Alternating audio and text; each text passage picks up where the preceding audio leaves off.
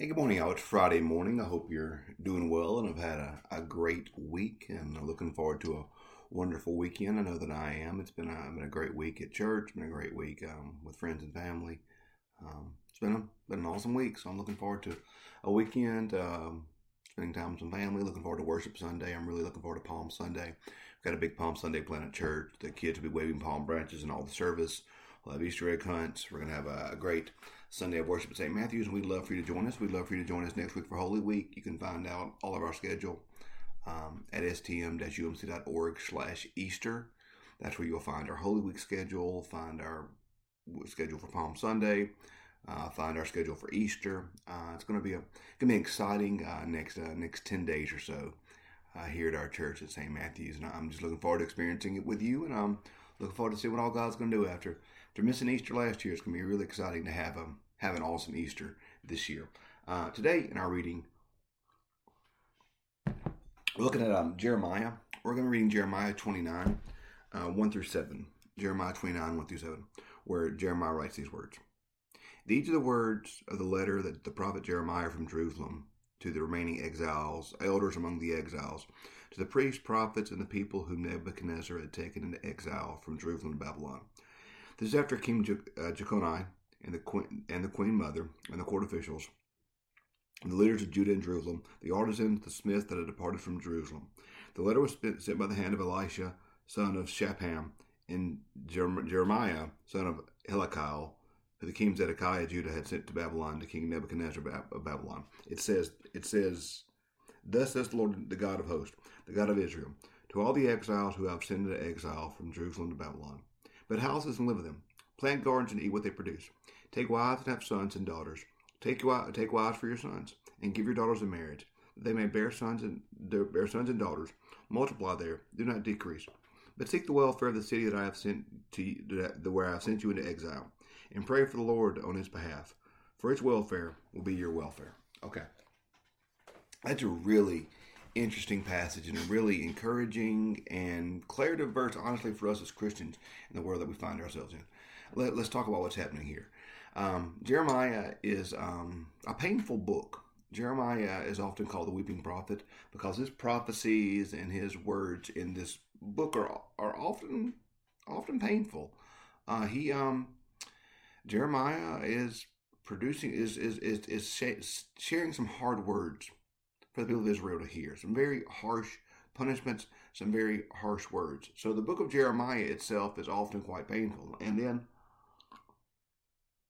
when you keep reading Jeremiah and finish it, Jeremiah, and you finish it and you go to um, Lamentations, which is the next book that Jeremiah wrote, Lamentations is awful.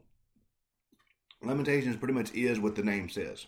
It's a book of lamentations because the people have been taken away into exile. Jerusalem has been destroyed. The destroyed. The temple has been destroyed. There's great pain. There's great anguish. It's awful. Jeremiah and Lamentations are some of those painful words and painful books in all Scripture.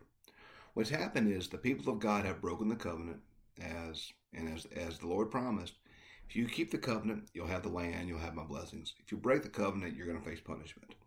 So the people have broken the covenant, and the first thing that happened was the temple of Israel separated into a northern kingdom called Israel, and southern kingdom called Judah.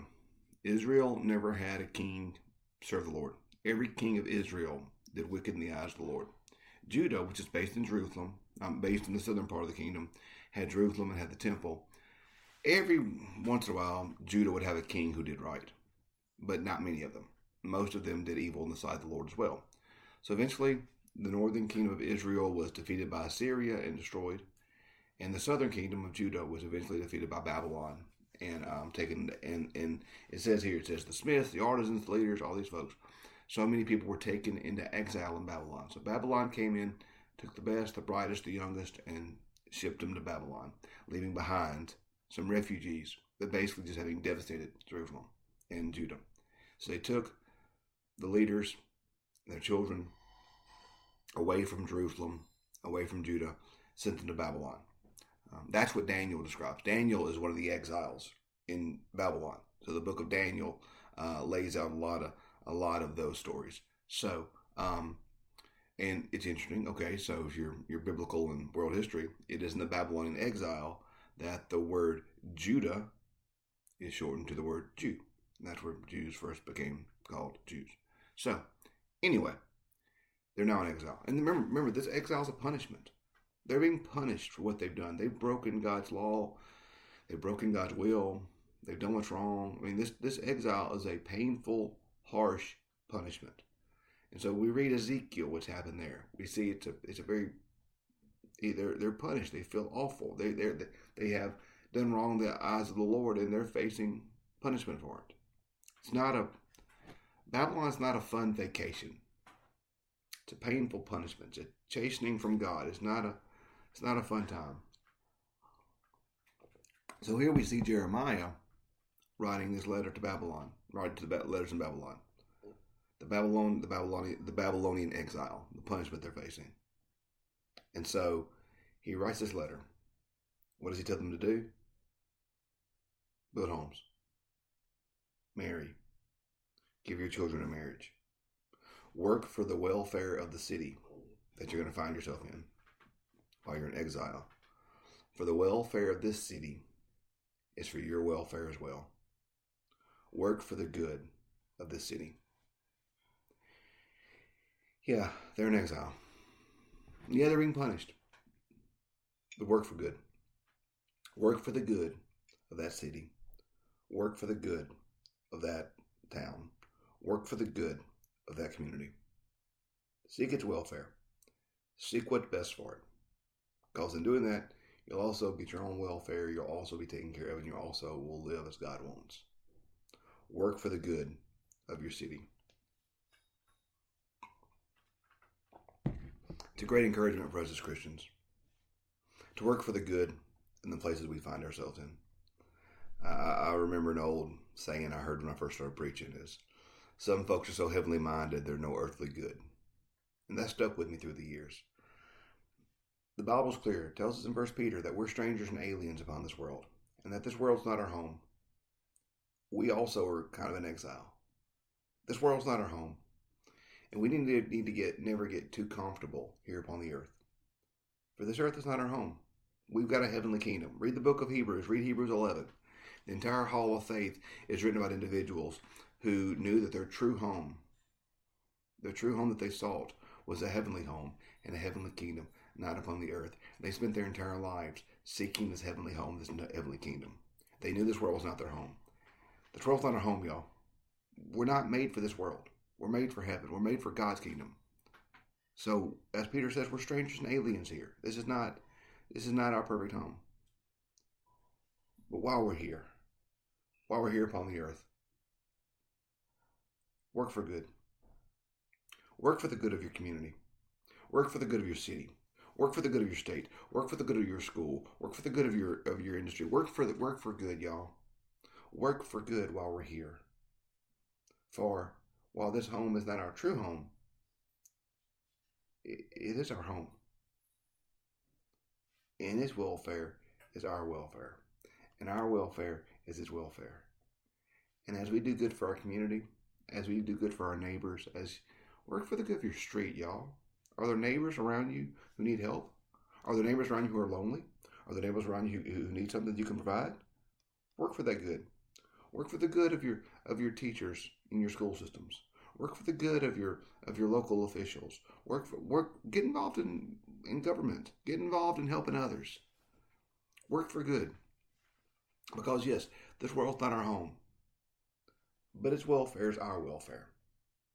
So we need to keep our eyes focused on our true home.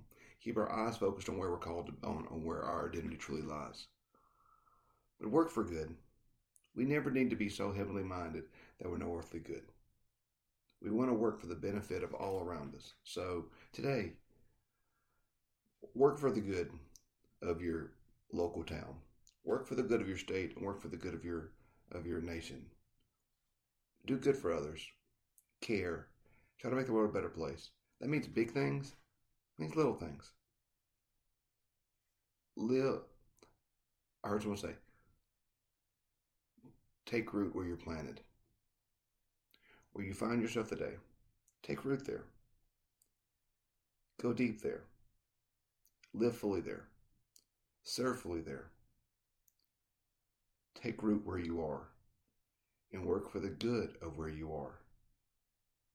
And in that, you will find the life God wants for you, and you'll be a benefit to others.